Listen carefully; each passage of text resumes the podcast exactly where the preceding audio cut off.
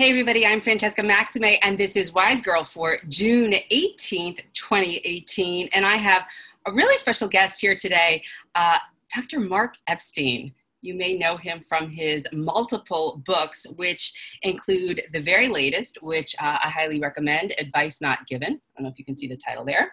Um, and also um, the others, Open to Desire, which I really like because it talks a lot about um, sort of the difference between desire and craving or clinging, and um, thoughts without a thinker, which is who is this that is doing the thinking, or what is this, or what is this phenomenon known as thinking anyway.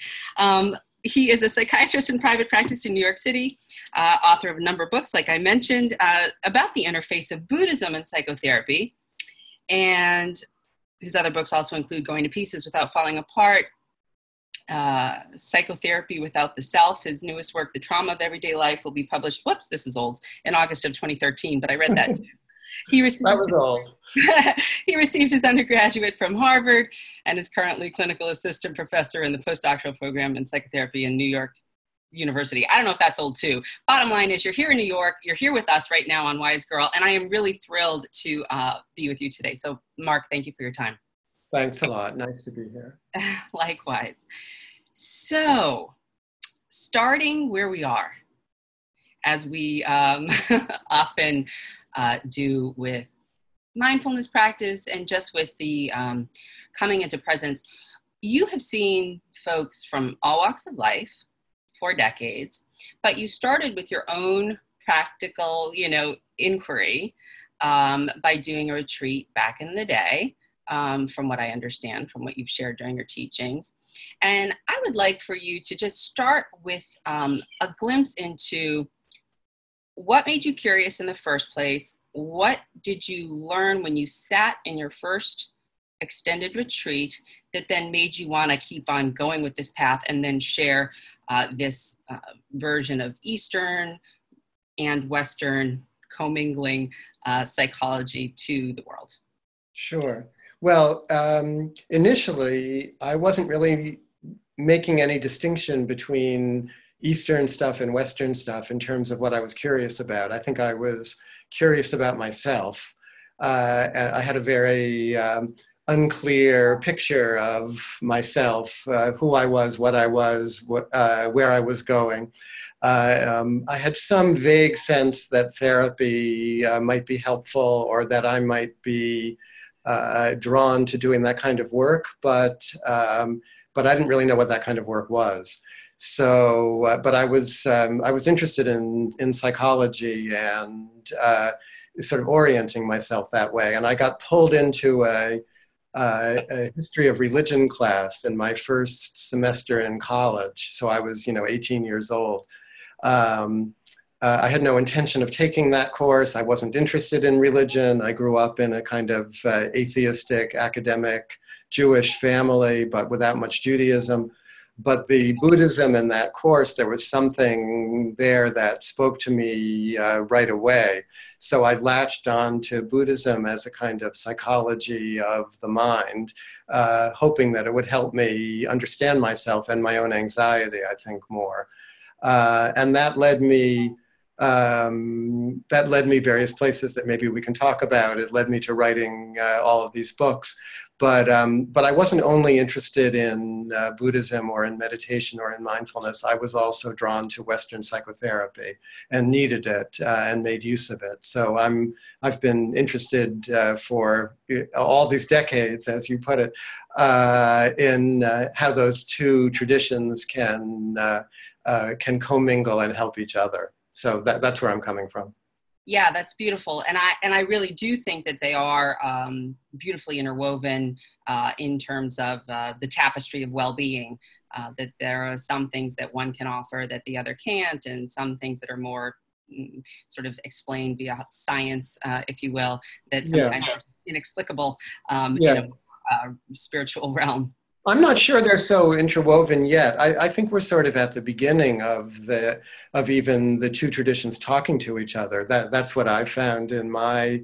in my work. People are very interested. The the uh, Western uh, psychology world is actually very interested in Buddhism. The Buddhists are not so interested in psychotherapy necessarily. They they're still coming from a place where they think they uh, they are a complete path. You know, kind of the way the psychoanalysts were in the 1950s. So uh, uh, sometimes I have to talk to them about their personal lives. You know. Well, you know, it's so funny because I have to share this because we're both in New York City, and I've had the benefit of uh, so many wonderful teachers here uh, from different traditions, whether it's Indo-Tibetan or Theravadan or you know more the Mahayana tradition, whatever. I, have had a real uh, rich experience, and um, some of the teachers I find to be very embodied, and other ones I feel to be completely sort of you know able to sort of recite scripture as it will, but don't really feel as though they're actually able to come into presence. Um, and so I, I feel like, you know, what you're speaking to kind of can speak to some of that. Yeah, well, even the embodied ones uh, uh, have their own uh, uh have their own issues. Uh, so uh, it's easy to think that the spiritual thing will cure everything.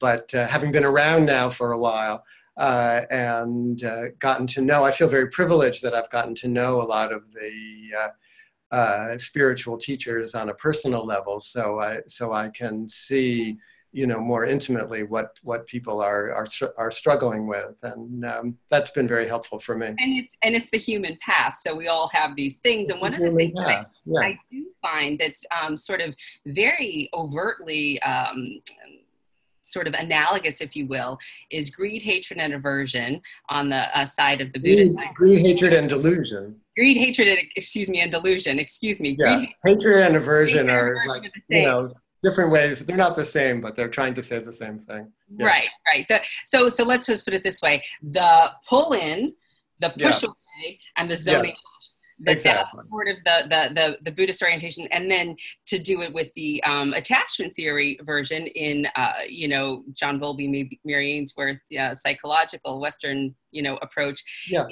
Ambivalent, avoidant, and disorganized. If you're talking about insecure attachment, uh, as opposed to secure attachment, which we could or not get into, but the, yeah. same energies are there of hungry ghost, I can't get enough, I want more of something, whatever that might be or you know what i'm just going to mm, check out or i'm going to uh, kind of hold it all in so to speak that there are these different energies that seem to parallel one another as described in these two very different systems yeah well the whole the whole question of attachment is one that people are still mulling over you know because in the buddhist world uh, attachment is sort of like a, uh, a no-no um, it's got a bad name. But in the psychotherapy world, attachment is really important because we're so focused on what happens in the early years of life.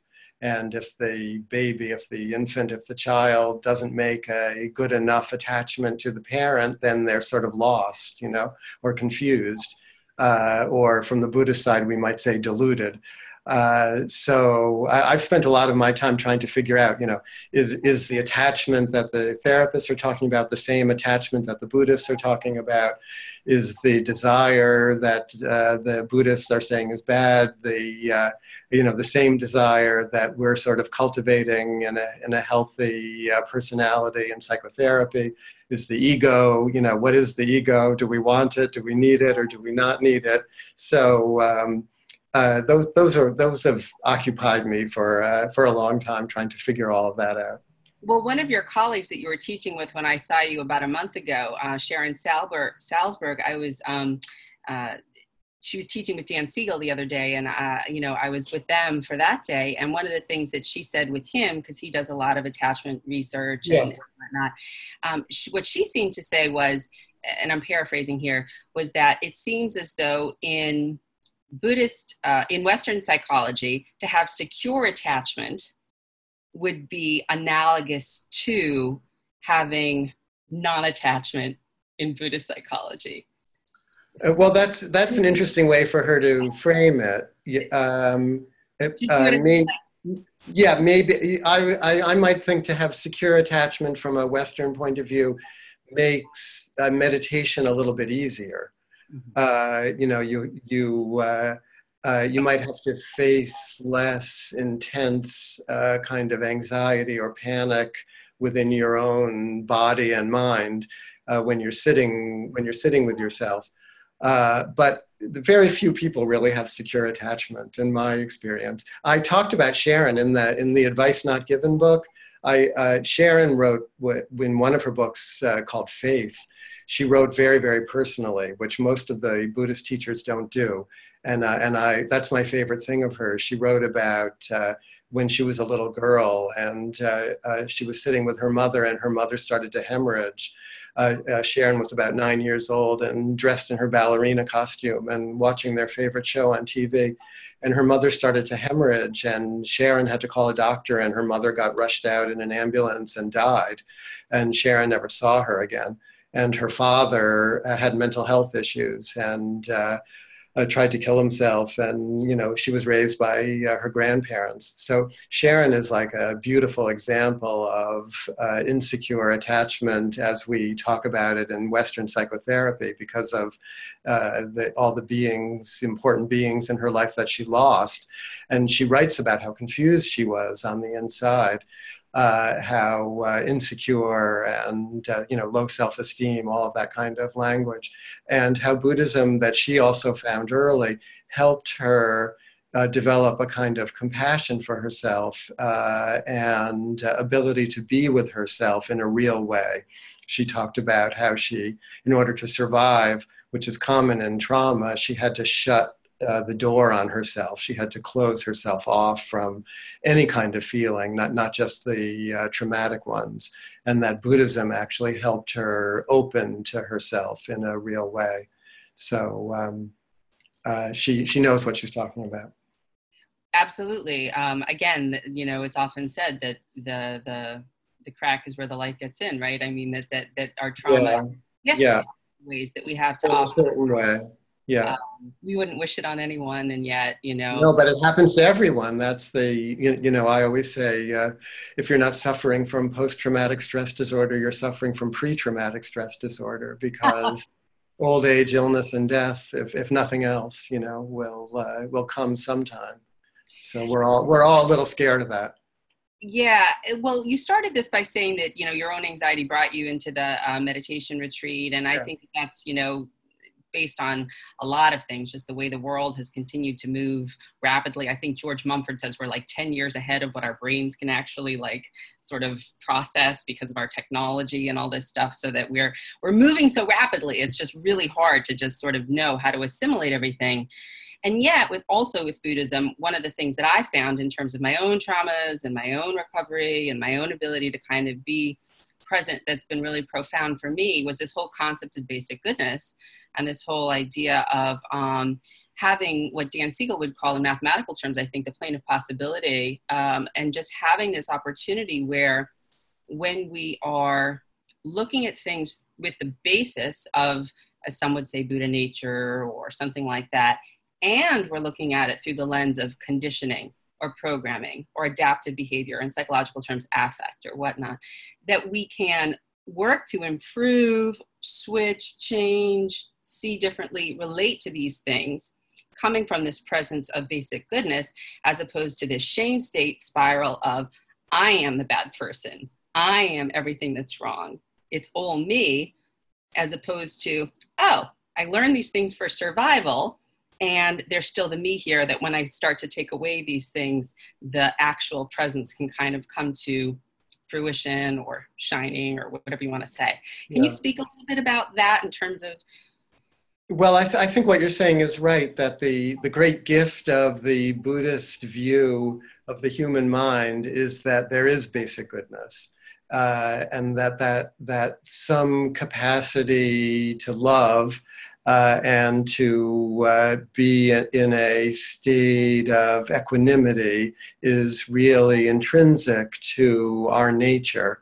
And uh, uh, we see that most clearly in regular life in the relationship of a parent uh, to an infant, that that capacity to care for another uh, you know, is instinctive. It, get, it comes immediately. There are very, very few mothers, even very few fathers, when, when actually in the presence of a baby, uh, won't feel that kind of response. So there's something, there's some link there. Uh, to what the Buddha found in himself and declared was present in everyone, but that but that each person had to find it in themselves. That he couldn't like, you know, just point to it and uh, make you feel it. So there's some education, there's some schooling, there's some reason that we, uh, from the Buddhist view, incarnate into this human form. You, you know, so that we can uh, discover ultimately what our true nature is. The, the ego, you know, the Buddhist ego and even the Western psychoanalytic ego doesn't really understand, uh, you, you know, what we're doing here. The, the ego grows out of, uh, you know, when we're about three years old, four years old, and the um, mental apparatus uh, starts to kick in so that we can think about who we are in relationship to the world. You know, the ego comes out of the intellect and is trying to understand all the time, like what to do, uh, how to survive. Uh, how to regulate one's own inner states with the demands that come from the external world, parents, school, etc. So the, the ego is like born of confusion and supported by the intellect, and we need it, but um, uh, but uh, we rely on it too much. We think that's who we are. The uh, the great thing about Buddhism, I found, was that it suggested, oh, you're not who you think you are. You know, it said that to me and uh, and that became something that somehow opened doors for me into uh, who I might be if I wasn't who I thought I was. You know yeah no i love that and i love how it's all going back to direct experience right? So from the buddhist perspective it's more like listen don't take my word for it. See if you can't find within yourself that opening when your heart has just been there and avail- been available or you know if you don't have some aspect of that that maybe we pass by because of our negativity bias or our ego or whatever it is that we forget to remember that that's also a part of us. Well that then that becomes something that that a therapist can use you know, with another person in therapy. Because if a therapist has that basic view, you know, it's sort of akin to I think what Jung might have been talking about about about individuation, that we we all have a path, and that uh, but we don't know we don't know what that path really is. We can only discover it kind of one step at a time.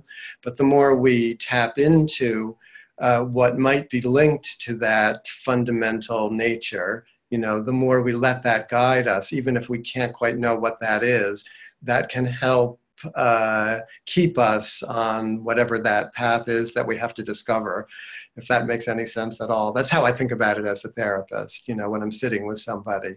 Uh, I can kind of feel who they might be if they let go of some of the defenses that they're using to, you know, cope with uh, who they think they are yeah i find that so beautiful and and for some you know um, there's more of this sort of direct path and there's others more of the the the incremental path if you will as they would talk about in in, in buddhism right? Like more the indo-tibetan tradition sometimes versus the um, perhaps theravadan traditions and i think therapy can often be that way or somebody can have an insight or have a realization or as oprah would say an aha moment where you kind of like things click a little bit and then sometimes you know it just takes this sort of like gradual reminder. And it's not it's not binary. It can be both and in the sense that you may have an insight and need the gradual reminder that like yes i'm basically good and i can be reminded sometimes when i get caught in you know what tara would say the trance of unworthiness or something tara Brach.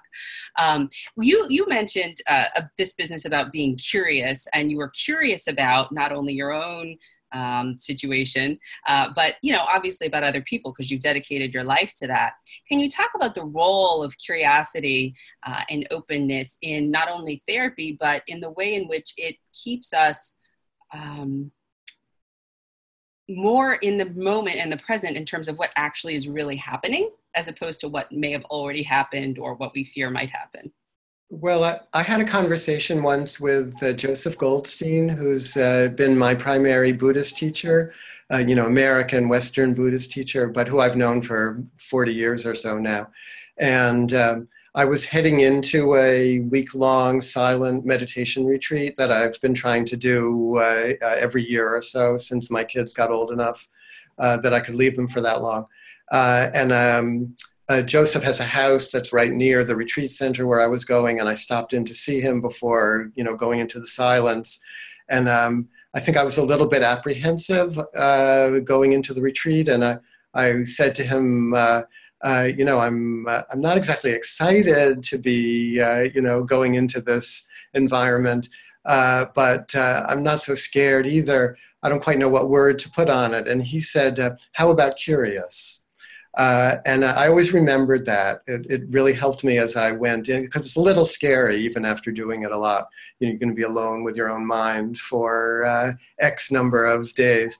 Um, but this sense that there's always discoveries to be made, uh, either within oneself or in the presence of another person, you know, that we never really know. We never really know everything uh, and we can always be surprised. That's a wonderful. Uh, that's like looking looking at art or or listening to music. You know, I think that's a lot what. Uh, what culture gives us in, an, in another way that it, it um, taps into that sense of curiosity that I think is part of uh, what the Buddha is also talking about yeah, you said two things there that I want to circle back on. Um, one is I actually just sat with Joseph in February, which was really terrific. And yeah, um, that's a wonderful opportunity. It, it was, and I was yeah. very grateful to, to do that. Yeah, he comes alive in those environments. So he, you know, he really loves it so much. Well, he's been so dedicated to it again for his own. Um, I mean, he started on his own path, so he's relating uh, the idea of watching the mind and then you know watching your thoughts and then you know i mean i remember um, in our interview uh, just as just a personal anecdote in february just a couple months ago i was kind of feeling i don't know like pretty pretty balanced and you know pretty okay during the retreat. And um, it sort of came down to like right so what is this all about? And then we were like yeah the knowing and then it was like okay bye. And so you know what do you mean? What do you mean it came down to the knowing? Sort of like in a non-dual way right? Yeah. So, what do you mean? Well so this would be more the idea of that out of the consciousness comes the mind comes the you know comes the body mind. And so um that the that there isn't really the there's only the you know the the known and the knowing meaning it's matter matter and mind this this whole uh-huh. thing you know the yin and the yang so to speak. But the idea of having this um, presence as i was saying earlier that kind of is that of which our experience is made. So we can't have experience without the sense doors of seeing touching feeling whatever. What is awareness? Homo sapiens sapien the one who is aware that they're aware. And then when you're aware of that that mindful witnessing like I can see my stuff, then who is even that or what is even that? And then the knowing is to me like just sort of a placeholder for this mystery, which we can't even really get into. So when you say, what do you mean? I don't know. It's a bunch of garbage. It's a garbly gobbledygook. But I, I kind of know what I mean. I don't know if you know what I mean, but it's sort of like a big question mark. But I guess that's why we stay curious. I don't know. Well, it was Joseph who, who brought that up, wasn't it? The knowing? The knowing. Yes and no. Um, yeah. He likes to go there. He likes to go there, like the the knowing, the what is the knowing capacity of the mind when you're sitting in meditation, you know, and watching yourself. At a certain point, the thing you're watching, which you think is you, starts to be like kind of repetitive and boring. You've seen it all before. But the that which knows, whatever that is, you know, which maybe is consciousness or maybe is mind or maybe is Buddha nature, uh, but we don't really know what that is. That's really the the ultimate mystery, I think, that the knowing exists and does it die when we die you know or does the knowing continue in some way jo- uh, joseph's all about that he's trying to get uh, you know everything else out of the way until it's just you there knowing you know the the sound or the uh, the zen you know slap or whatever it is um, so that he's he's he's leading there. I think I I would guess that's why that came up in your conversation. Yeah, I mean, I think it has. But people don't really under. You know, it's confusing at the same time. I wasn't confused, but I think it can be. You were. Yeah, um, yeah. Okay. Yeah, because I mean, having followed like, you know, sort of some of the other folks like Sri Ramana Maharshi and, you know, sort of uh, Rupert Spira or some of the, you know, sort of more on the philosophical realm, it circles back to what you were saying about art. And he says, you know, whatever consciousness is, it's the same as beauty or love, which is sort of the Bhakti tradition, is sort of, who, you know. Who says that? Uh, Rupert Spira. Uh-huh. But he's, you know, a student of, he's a non-dual uh, teacher. Uh-huh. And, and what I love about that is is that it's very much how we can approach this inexplicable thing. I'll just call it the mystery, the question mark, the knowing, uh-huh. whatever you want to call it, presence. I don't know, Buddha nature, from these different angles, uh, depending on what's your experience. You know. Yeah. Yeah. Well, the thing about all of us is we're we're not enlightened uh, and so we really don't know, you know. So at a certain point, we're taking somebody's word for something.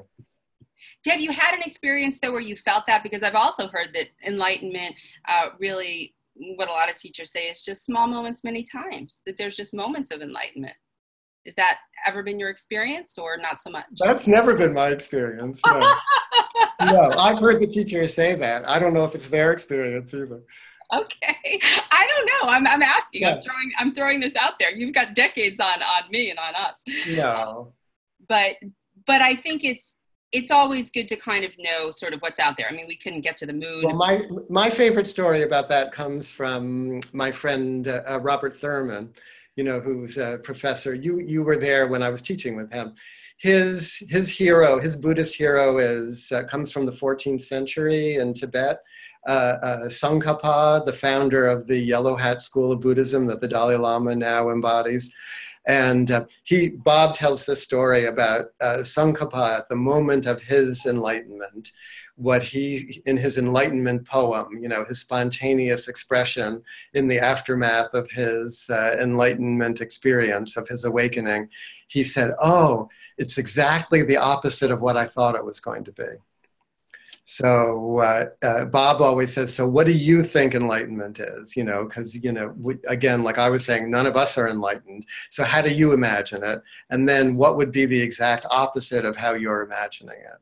Uh, so that that's always that's an interesting way to approach it. Yeah, we, I, I think a lot of us think that enlightenment is, oh, we're finally like in the zone. You know, we're finally we're like going to some uh, exquisite place, you know, that is not here, where we're finally enlightened. And it, so, what what would the opposite of that be?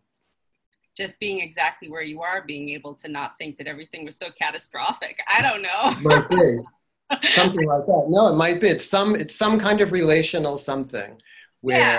where you start to experience experience yourself not as a problem but uh, as part of the solution you know?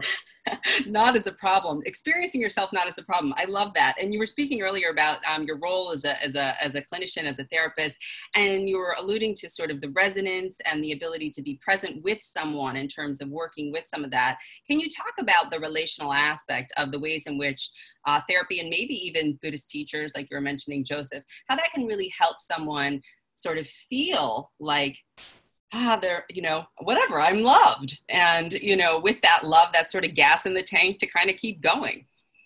Yeah, I don't think about it so much as, uh, yes, I'm loved, but uh, more that I'm capable of love. Um, I, I, think that's um, uh, people, you know, people want to be loved by their therapist, of course, and they, they, they want to be affirmed by the therapist. That there's a natural thing in all of us that's seeking uh, uh, affirmation and seeking relationship. So, in therapy, uh, is very important in looking at that, helping with that. But uh, but I think to um, to create a space in therapy or even in meditation where our own inherent capacity uh, for love starts to manifest that that that's the most reassuring thing that can happen I, I think and and I think that would be back to the Buddhism part. Um, I think one of the main teachings was, or one of the primary teachings is generosity, and uh, and that means obviously does in many ways have a, a generous heart toward yourself and others, not just to others, but you know to be as you were saying earlier, that cuts the, the compassion toward toward self, toward one being on the path, and sometimes being off the path, and then being on the path. yeah, well, they have they, uh, the Buddhist thing is all about balance, which I've always really liked. So the the balance of wisdom and compassion, you know, that's like you hold the two things. So then they talk about idiot compassion, you know, where uh, you've cultivated the uh, the generosity but without the wisdom, and that's in uh, therapy terms. We see that in in what's what's called um, enabling relationships, you know, around addiction a lot, or people who uh, self-sacrifice maybe too much. Uh, in the hopes that just by being generous, just by being loving, they can fix everything. And um, that's a common, I've seen that uh, I saw it in myself even as a therapist, but you see that in people who go into therapy a lot, that um, uh, feeling like if they can just give that kind of loving awareness, loving attention to the client, that that should be enough. And uh, unfortunately, it, it, turns out not to be. You know, you need some degree of uh, uh, confrontation and clarification and uh, um, wisdom, and if you're really going to help somebody or if you're going to help somebody help themselves. Right. I love that because oftentimes it seems as though, in my experience with therapy, some of the best parts of um, working with the therapist have been sort of like that reparenting. I mean, you learn to reparent yourself eventually, but that you're kind of holding the space where the person is boundaried, right? So they have like that, like you're saying, the wisdom of this is okay, this is not so okay. Like I have an issue with this, but not. So it's the rupture repair kind of from attachment theory in a way where we can circle back and I'm still present with you, not abandoning you, not rejecting you, but we're holding this space together and we're teaching each other how to be relational in real time in this therapeutic environment. It's not just like I'm telling you what to do or, you know, as a, as a therapist and, and you're getting all of that. Um, yeah. talk- well, I wrote I wrote this book called Advice Not Given, which was trying trying to talk about that, you know, which is actually full of advice. Um, but the which is, right, which is, right, here, which is the latest one, which yeah. I recommend, and I, uh, I I recommend it. It's great. yeah, no, I didn't mean I wasn't trying to pitch it. I'm just like, uh, um, but that that notion of uh, how much as a therapist uh, can you, how much advice can you give, and when does giving the advice get in the way, and how much advice do people really want? Um, uh, I started to find that actually I'm, I give advice freely, and mostly people don't want it and don't take it. So that kind of freed me up to give a little more because people take what they need and they and leave the rest. You know. Right, that's the 12 step saying. Um, we, you know, you talk a lot about trauma. The trauma of everyday life, I think, is uh, is one of your titles, and um, I love that title because it sort of talks about, in a way, um, post traumatic stress is just being part of what we are dealing with. Um, and it doesn't have to necessarily be from a catastrophe like a car accident or, or yeah well what i was trying to say with that was not to diminish uh, what we call the big T traumas that um, that not everyone has to face. You know, like uh, uh, rape or war or uh, terrorist things or shootings or what, you know. I mean, there are really horrible things that happen to people. Um, but I, I, think the point I was trying to make there was that we tend, the, those of us to whom those things don't happen tend to, uh, uh, out of self protection, try to uh, keep ourselves insulated from the those other kinds of traumas so that we, we make a division um, as if we can't really understand how anyone could deal with those things. And that shuts off the empathy. You, you know when really we're all going to face some kind of threat you know to our physical integrity even if it's only through illness and eventual death. So the kinds of even extreme traumas that people face are just, you know, they're extreme examples of what we all are going to uh, undergo. Not that we want to, but but uh, we will have to at some point. So we don't have to close our hearts off quite so much to uh, you know those people who are really suffering in, in ways that we're not. So there was there was something there that I was trying to get at. Yeah, no, I love that because you're normalizing the fact that you know we all have been um, most of us anyway, maybe a few not, but um, most have been uh, wounded in some way, even in ways that are maybe invisible. Like I often use the example, like sound is invisible, but that doesn't mean that it's not happening. Yeah. So like if yeah. we don't. I quoted this guy. I quoted this guy Phil Klay, who was an, an Iraq veteran and came back and wrote a very good book about. Uh, uh, what it was like to be in the war there. And he talked about um, people would come up to him and say things like, I can't imagine what you went through. And that even a friend of his who had been um, uh, uh, sexually molested uh, said to him, You know, I can't imagine what you've been through. And he was saying, that, That's no help. You know, those kinds of people are trying to be compassionate, they're trying to be generous.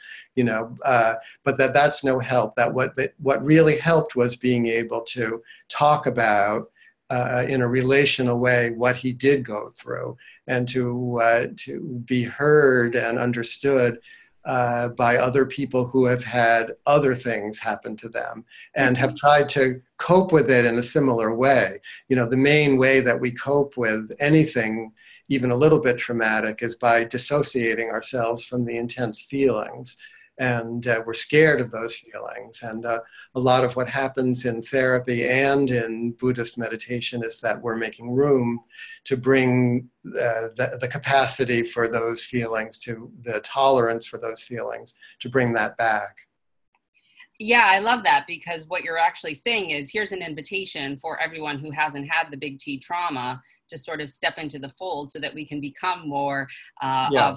relational beings that we as well we that's going to help us when we do step into our own traumas you know if we if we haven't spent our whole lives you know then the buddha's story the buddha's father uh, tried to uh, protect him for 29 years from any sign of old age, illness, and death, because the Buddha's mother actually died when he was a week old. So there he was in the palace, you know, never having seen it. And that didn't help him. Then suddenly, you, you know, when he was first exposed to the actual suffering that is inherent to the human condition, that prompted him on his, on his quest and uh, you know are trying to live our whole lives uh, protecting ourselves and uh, you, you, know from uh, the inevitability of things and from the suffering that's all around us you know those poor children being separated from their parents at the border. And we're like oh okay i guess we have to do this you know to prevent uh, uh, too many people slipping through, you know, closing our hearts in that way, that's not going to help us when eventually we have to be separated from our children, from our loved ones, you know, which will happen, that, you know, happens to everybody and I love how you're circling out to the macro and to the wider world because that's really, I think, what the whole um, invitation is for therapy and for uh, meditation. Really, is to do the self inquiry so that we can then show up in a way that has a more um, balanced and more uh, open presence. But there's a there's a temptation to use it all just to insulate ourselves, you know, to not pay attention to the news, to not pay attention to the problems in the world, just to go to a uh, a transcendent place, you know, within within ourselves. But that's um, that's a kind of defensive use of uh, um, of meditation, of spirituality, of, uh, of bliss, of joy, uh, you, you, know, that uh, ultimately, I don't think that's the point. Yeah, I think it was Van Jones last year that said you can't silo your spirituality or your happiness. You know, like yeah, he, well, you can actually. You can, and many people do. But but Van Jones, good for him to uh, point it out how you know how much people want to use it that way yeah, he was basically saying, release the corn. you know, yeah. everyone's yeah. starving. We yeah. need to be fed. Um, I know that the time is is is getting less um, because I know you you work with uh, folks in a clinical setting. Can you briefly touch on uh, the role of different medications or antidepressants and whether or not? Oh, sure. Sure. I mean, I'm a psychiatrist, which means I went to medical school, which means I can give drugs um, if I think it'll be helpful to people. And um, I always think about, you know, in the um, Tibetan Buddhist uh, thangkas, in the in the paintings, there are these beautiful ones of the medicine Buddha. Medicine Buddha is a blue Buddha who sits with these big vats of medicinal herbs and pills and so on, and flowering ambrosias uh, in front of him, uh, uh, wanting to give uh, solace, you know, wanting to give medicine to uh, uh, suffering humanity. So we're fortunate in this time and place to have maybe three medicines that actually help a few people. Uh, you know, medicines for anxiety, medicines for depression, medicines for bipolar disorder, uh, medicines for psychosis.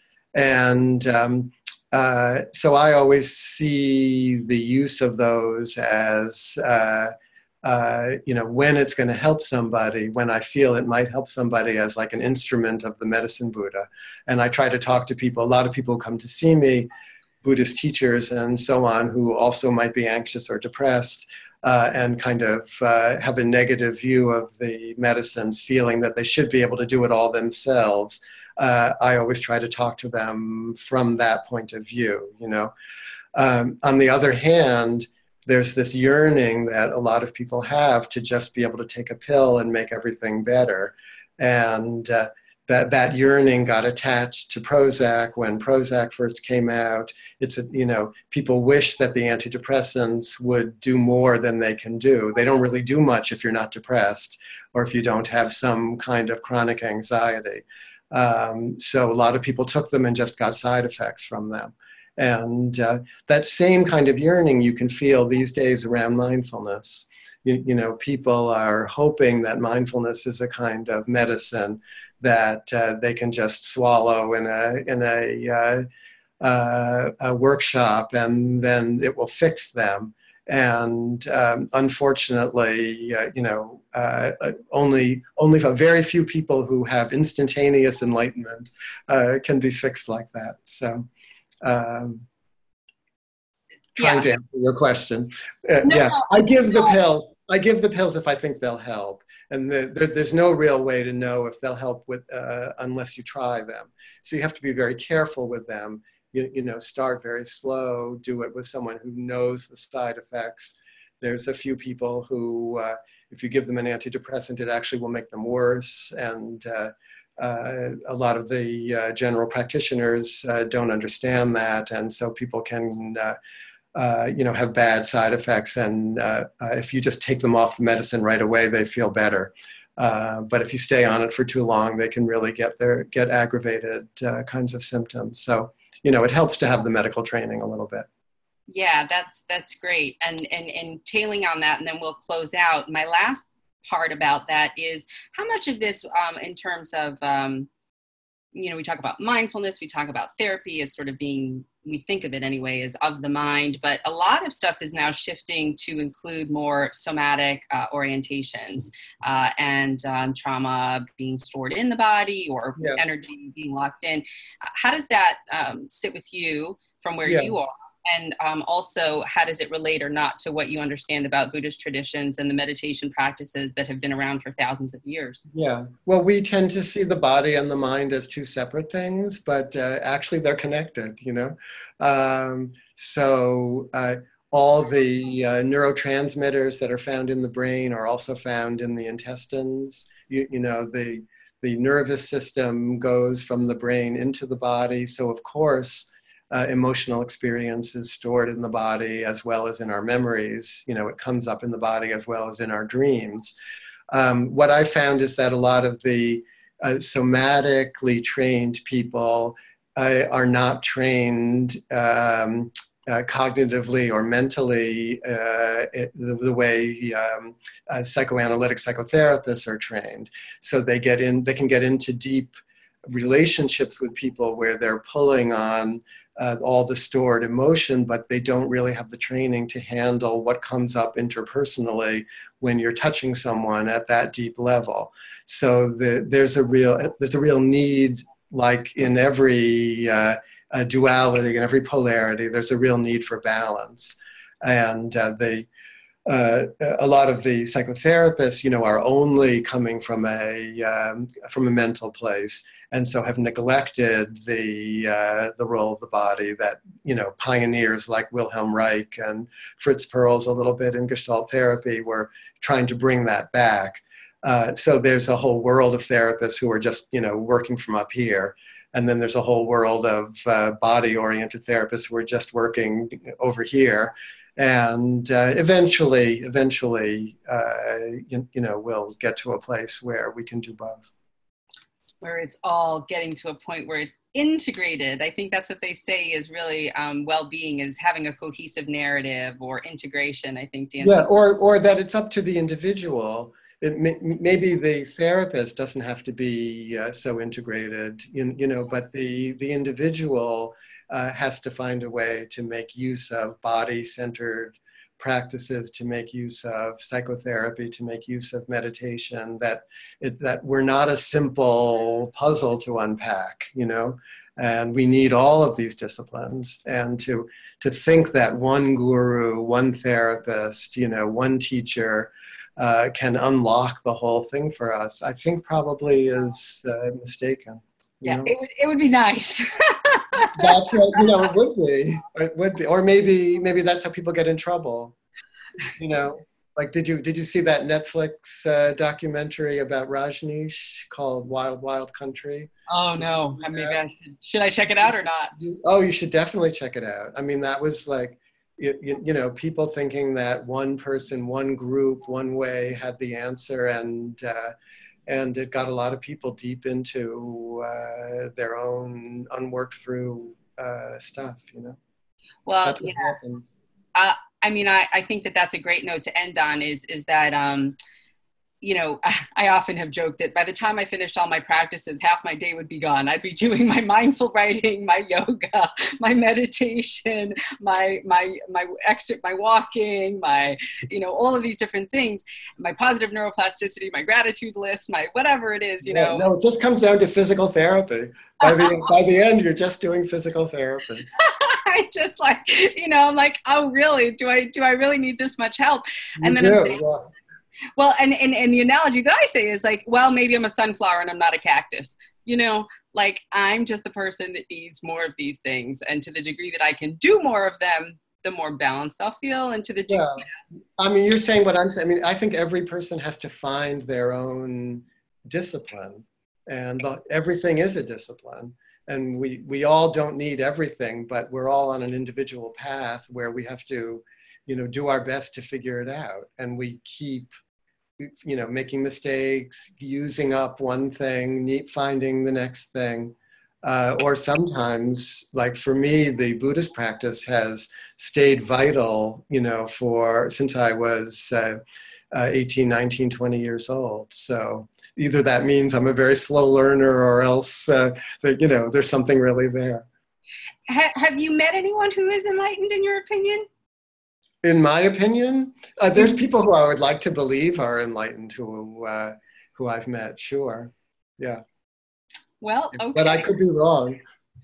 Well, I know in your experience, in your opinion. Usually, the enlightened people won't tell you. So you, uh, so it's more in the feel of the uh, of what the interaction is like, uh, and so there could be, you know, uh, the enlightenment could come in a hidden package it's rare that the uh, you, you, know the, that the guru uh, uh in the Rolls Royce is actually uh, uh, the enlightened being that you're seeking. You know.